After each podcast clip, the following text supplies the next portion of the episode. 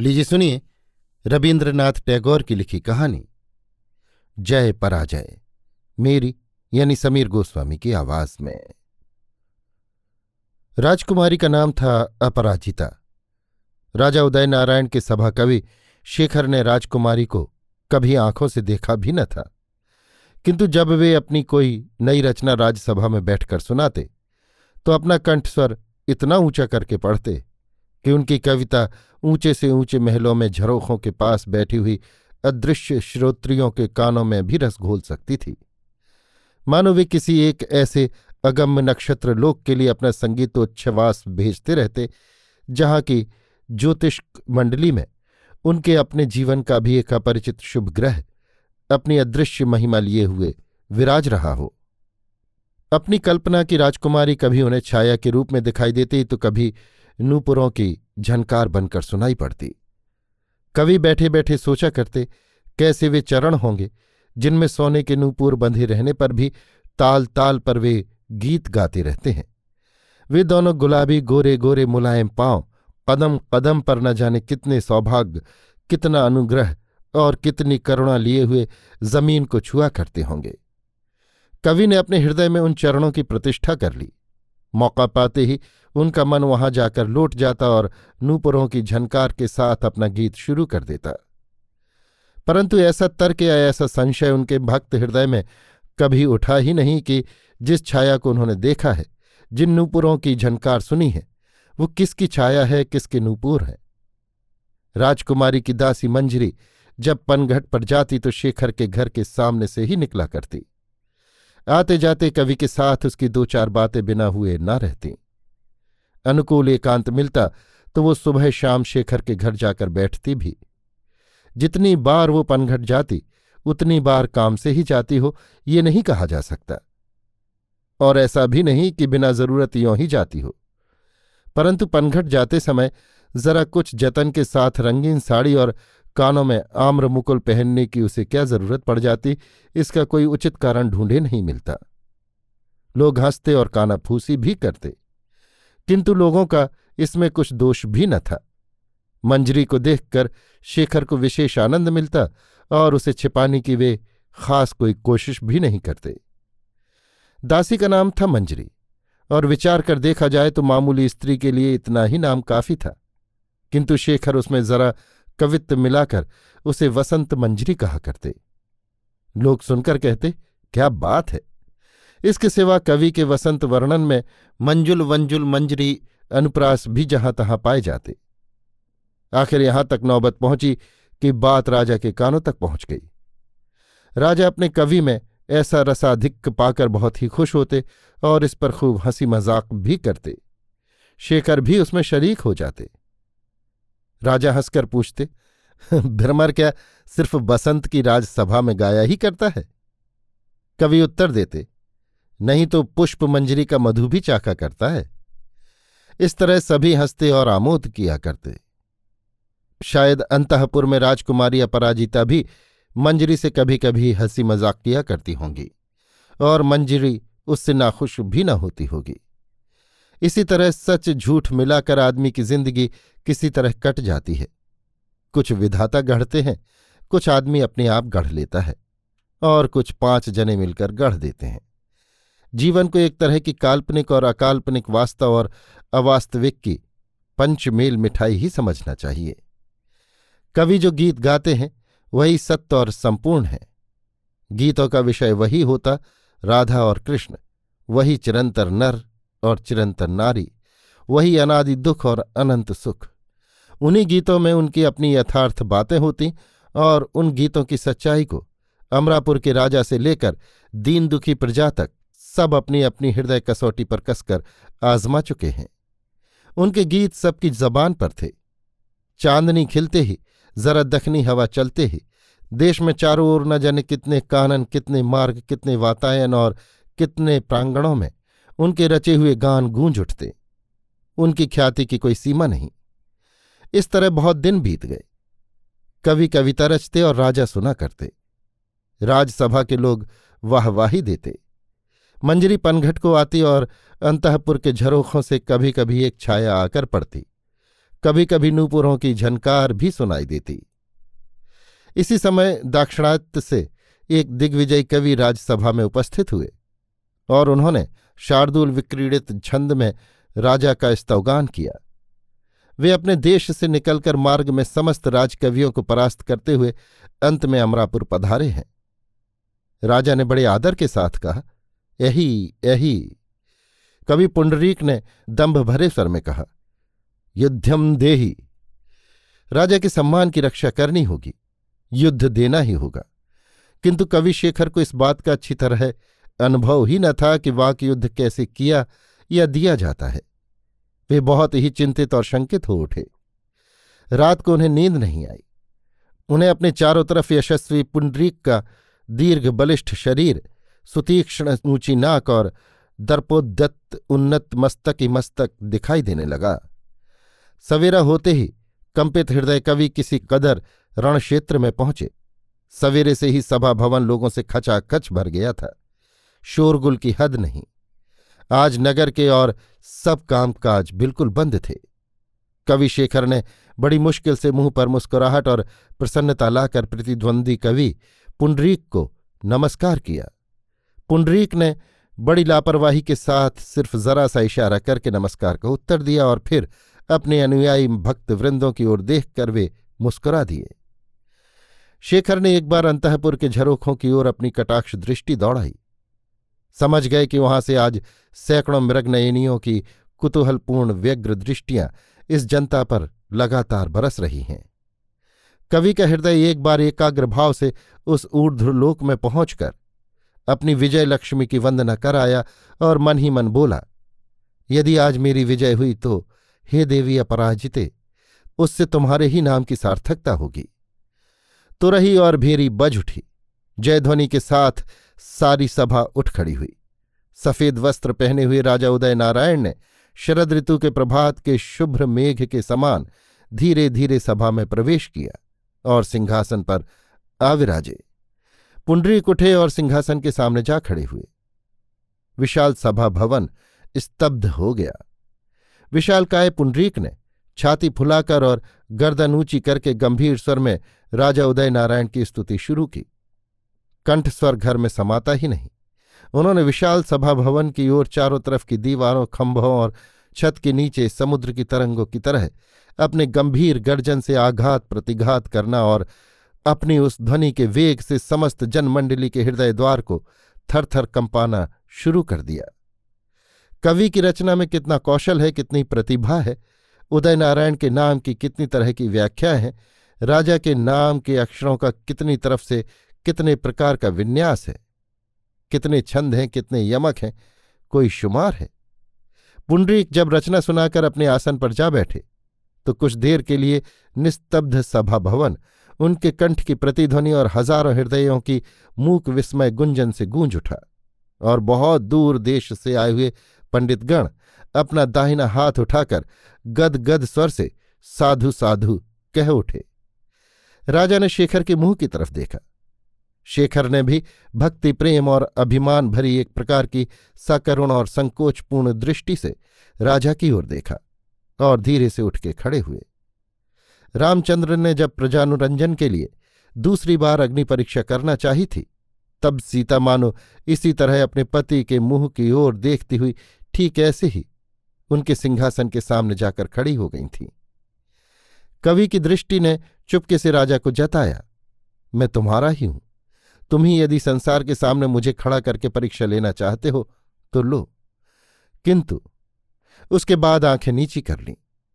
पुंडरीक सिंह की तरह खड़ा था और शेखर चारों तरफ़ से शिकारियों से घिरे हुए हिरण की तरह है। शेखर तरुण युवक है, रमणियों जैसी लज्जा और स्नेह कोमल सुंदर चेहरा है उसका। पांडुवर्ण कपोल है और शरीरांश तो अत्यंत स्वल्प है। देखने से मालूम होता है कि भाव के स्पर्श मात्र से ही सारा शरीर मानो वीणा के तारों की तरह काँप कर बज उठेगा। शेखर ने मुँह न उठाकर पहले तो अत्यंत मृदु स्वर में कहना प्रारंभ किया। पहले का एक श्लोक तो शायद किसी ने अच्छी तरह सुन भी न पाया। उसके बाद धीरे धीरे मुँह उठाया। जहाँ दृष्टि डाली, वहाँ से मानो सारी जनता और राजसभा की पाषाण प्राचीर विगलित होकर बहुत दूर के अतीत में विलीन हो गई। तरुण कवि का मीठा और स्पष्ट कंठ स्वर कांपते कांपते उज्ज्वल अग्निशिखा की तरह ऊपर को जाने लगा। पहले उन्होंने राजा के चंद्रवंशी आदि पुरुषों की कथा शुरू की। फिर धीरे धीरे न जाने कितने युद्ध विग्रह शौर्य वीर यज्ञ दान और कितने महान अनुष्ठानों का सुंदर वर्णन करते हुए अपनी राज कहानी को वर्तमान काल में ले आए। अंत में उन्होंने अपनी दूर की स्मृति में उलझी हुई दृष्टि को खींचकर राजा के मुँह की ओर देखा और राज्य के समस्त प्रजा हृदय की एक महान अव्यक्त प्रीत को भाषा और छंद से मूर्तिमान बनाकर सभा के बीच में खड़ा कर दिया। मानो दूर दूरांत से सैकड़ों हज़ारों प्रजाओं के हृदय स्त्रोत से दौड़ दौड़कर राजपितामहों के इस अति प्राचीन प्रासाद को महासंगीत से भर दिया। मानो राजप्रासाद की प्रत्येक ईंट को उसने स्पर्श किया, आलिंगन किया, चुंबन किया और अंत में ऊपर अंतपुर के झरोखों तक पहुंचकर वो राजलक्ष्मी स्वरूपा, प्रासाद लक्ष्मियों के चरणों में स्नेहार्द्र भक्तिभाव से लौट गया। और फिर वहाँ से लौटकर राजा की, राजा के सिंहासन की अत्यंत उल्लास के साथ सैकड़ों बार प्रदक्षिणा करने लगा। अंत में कवि ने कहा, महाराज, वाक्य में पराजय मान सकता हूँ, किंतु भक्ति में मुझे कौन हरा सकता है? और इतना कहकर वे कांपते हुए अपने आसन पर बैठ गए। प्रजागणाश्रु गदगद कंठ से जयध्वनि कर उठी। पुंडरीक अपनी धिक्कारपूर्ण हँसी से साधारण जनता की इस उन्मत्तता की अवज्ञा करते हुए फिर खड़े हुए और गर्वपूर्ण गर्जन के साथ बोले, वाक्य से बढ़कर श्रेष्ठ और कौन है? सब लोग उसी क्षण स्तब्ध हो गए। पुंडरीक अनेक छंदों में अद्भुत पांडित्य प्रकट करते हुए वेद वेदांत और आगम निगमों से प्रमाणित करने लगे कि विश्व में वाक्य ही सर्वश्रेष्ठ है, वाक्य ही सत्य है, वाक्य ही ब्रह्म है। ब्रह्मा, विष्णु, महेश वाक्य के वश में है, अतएव वाक्य उनसे भी बड़ा है। ब्रह्मा चार मुखों से वाक्य को समाप्त नहीं कर पाए। पंचानन पाँच मुखों से वाक्य का अंत न पाकर अंत में चुपचाप ध्यान में लीन होकर वाक्य ढूंढ रहे हैं। इस तरह पांडित्य पर पांडित और शास्त्र पर शास्त्र के ढेर लगाकर वाक्य के लिए एक आकाश भेदी सिंहासन बनाकर पुंडरीक ने वाक्य को मृत्युलोक और सुरलोक के मस्तक पर बिठा दिया और फिर बिजली की तरह कड़क कर प्रश्न किया, वाक्य की अपेक्षा श्रेष्ठ और कौन है? पुंडरीक ने दर्प के साथ चारों तरफ़ देखा। जब किसी ने उत्तर नहीं दिया तो वे धीरे धीरे अपने आसन पर जाकर बैठ गए। पंडितगण साधु साधु धन्य धन्य करने लगे।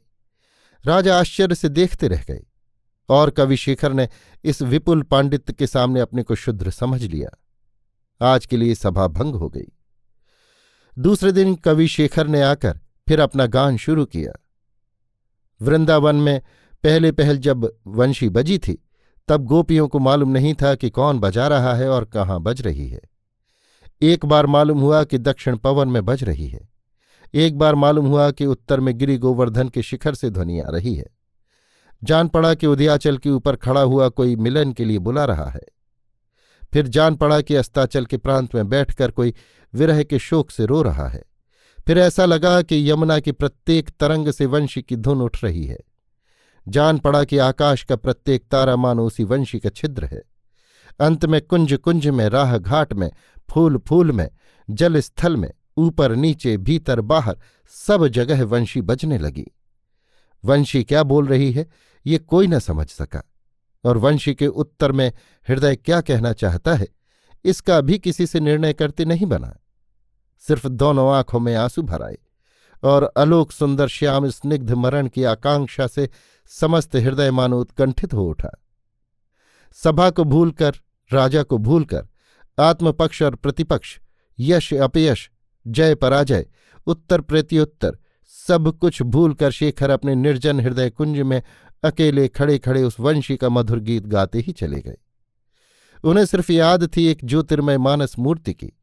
उनके कानों में सिर्फ़ उसी के कमल चरणों की नुपुर ध्वनि बज रही थी। कवि शेखर जब अपना संगीत पूरा करके वाहिर ज्ञान शून्य होकर अपने आसन पर बैठ गए, तब एक अनिर्वचनीय माधुर्य से आकाशव्यापी एक तरह की विरह व्याकुलता से सभा भवन भर गया। किसी के मुँह से साधु साधु भी न निकला। इस भाव की प्रबलता का कुछ उपशम होने पर पुंडरीक राज सिंहासन के सामने जा खड़े हुए। प्रश्न किया, कौन राधा है और कौन कृष्ण? कहकर चारों तरफ़ देखा और अपने शिष्यों की ओर देखकर जरा मुस्कुराकर फिर पूछ उठे, कौन राधा है और कौन कृष्ण? और फिर असाधारण पांडित्य दिखाते हुए उन्होंने स्वयं ही इसका उत्तर देना आरंभ कर दिया।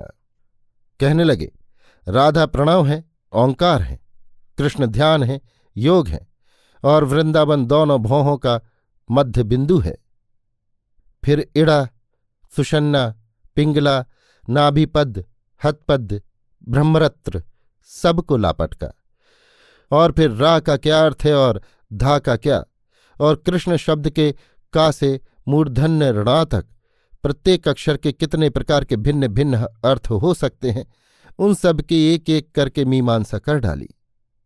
एक बार समझाया कि कृष्ण वेद हैं और राधा षडदर्शन फिर समझाया कि कृष्ण यज्ञ हैं और राधिका अग्नि। फिर समझाया कृष्ण शिक्षा है और राधा दीक्षा। राधिका तर्क हैं और कृष्ण मीमांसा। राधिका उत्तर प्रत्युत्तर हैं और कृष्ण जयलाभ। इतना कहकर पुंडरीक राजा की ओर, पंडितों की ओर और और अंत में तीव्र अट्टहास्य के साथ शेखर की ओर देखकर गर्व के साथ अपनी जगह बैठ गए राजा पुंडरीक की इस आश्चर्यजनक शक्ति पर मुग्ध हो गए। पंडितों के विस्मय की सीमा न रही और राधा कृष्ण की नई नई व्याख्याओं से वंशी का गान, यमुना की लहरें, प्रेम का मोह बिल्कुल ही दूर हो गया। मानो किसी ने आकर पृथ्वी पर से वसंत के हरे रंग को पहुंचकर शुरू से आखिर तक पवित्र गोबर लीप दिया और शेखर अपने इतने दिनों के सहेज सेत कर रखे हुए गीतों को व्यर्थ समझने लगे। इसके बाद फिर उनमें गीत गाने का सामर्थ्य न रहा। उस दिन भी सभा भंग हो गई।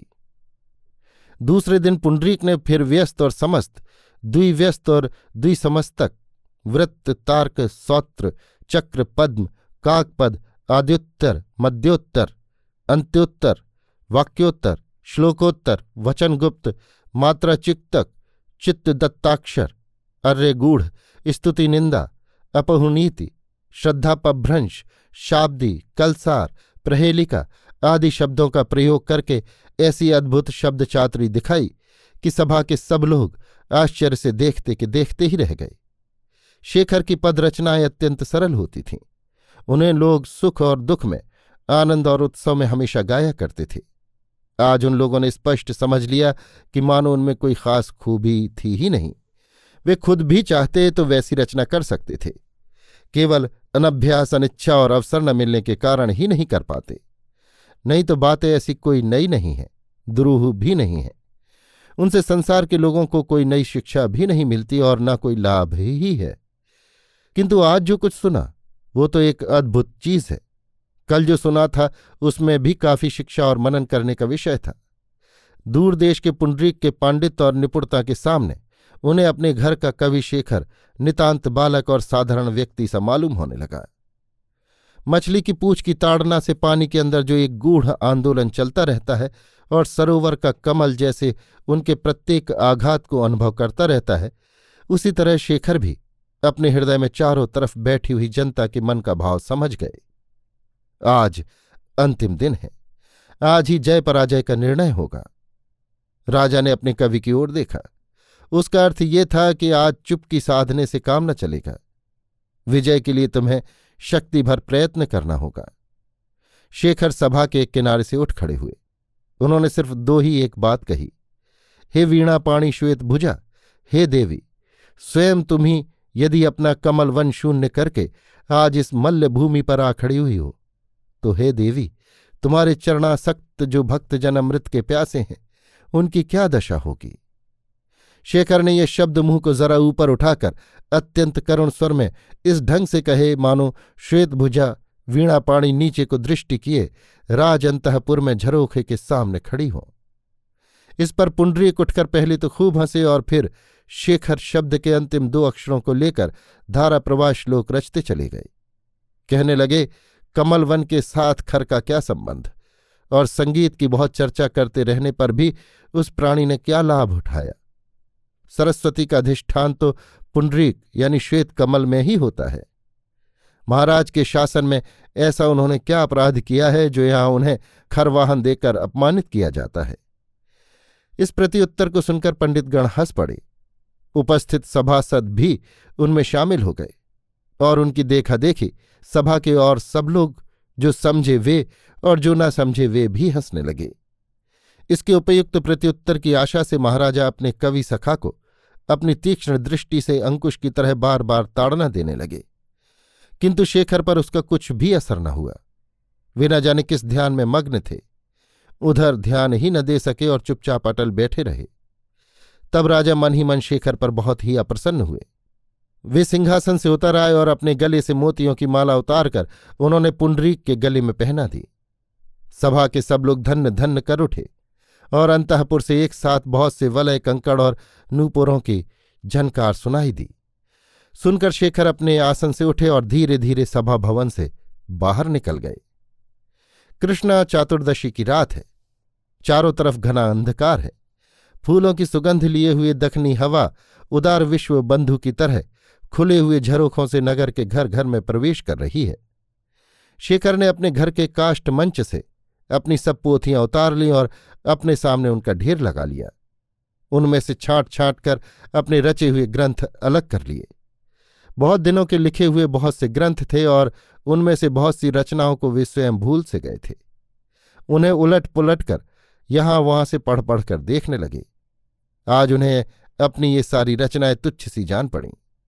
एक लंबी सांस लेकर वे बोले, सारे जीवन का क्या यही संचय है? थोड़े से शब्द और छंद, थोड़े से अनुप्रास, बस।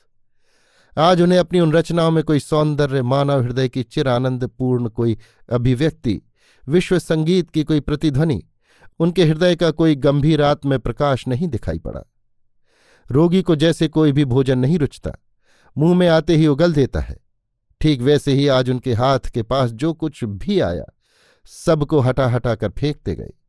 राजा की मैत्री, लोक की ख्याति, हृदय की दुराशा, कल्पना की मरीचिका सब कुछ आज की इस अंधकार रात्रि में सार शून्य विडम्बना सी मालूम होने लगी। वे एक एक करके अपनी सारी पोथियों को फाड़ फाड़ कर सामने जलती हुई अंगीठी में डालने लगे। अकस्मात उन्हें एक उपहास की बात याद उठाई। हँसते हँसते बोले बड़े बड़े राजा महाराजा अश्वमेध यज्ञ किया करते हैं। आज मेरा ये काव्यमेध यज्ञ है। किंतु उसी समय विचार उठा कि तुलना ठीक नहीं हुई। अश्वमेध का अश्व जब सर्वत्र विजयी होकर आता है, तभी अश्वमेध होता है। और मैं जिस दिन मेरा कवित्व पराजित हुआ है, उसी दिन काव्यमेध करने बैठा हूँ। इससे बहुत दिन पहले ही कर डालता तो अच्छा रहता। कवि ने एक एक करके अपने समस्त ग्रंथ अग्नि को समर्पण कर दिए। आग जब धाएँ धाएँ ऊँची लपटों से जलने लगी, तब कवि ने अपने रीते हाथों को शून्य में फेंकते हुए कहा, दे दिया दे दिया तुम्हें, दे दिया तुम्हें, सब दे दिया तुम्हें। हे सुंदरी अग्निशिखा, सब कुछ तुम्ही को अर्पण कर दिया। इतने दिनों से तुम्ही को सर्वस्व आहुति देता आ रहा था, आज बिल्कुल निशेष कर दिया। बहुत दिनों से तुम मेरे हृदय में जल रही थी। हे मोहनी वाही रूपणी, यदि मैं सुवर्ण होता तो उज्ज्वल हो उठता, किंतु मैं तुच्छ तृण हूँ, तृण।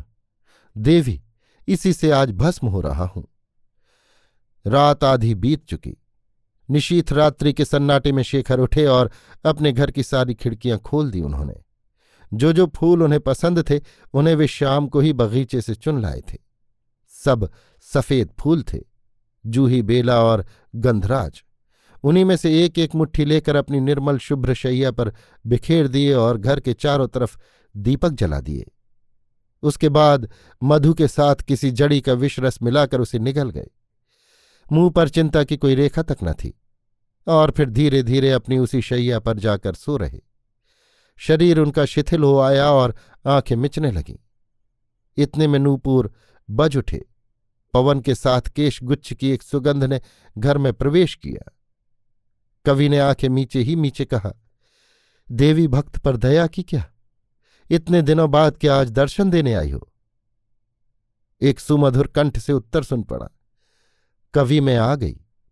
शेखर ने चौंक कर आँखें खोली और देखा कि शैया के सामने एक अपूर्व सुंदरी रमणी मूर्ति खड़ी है।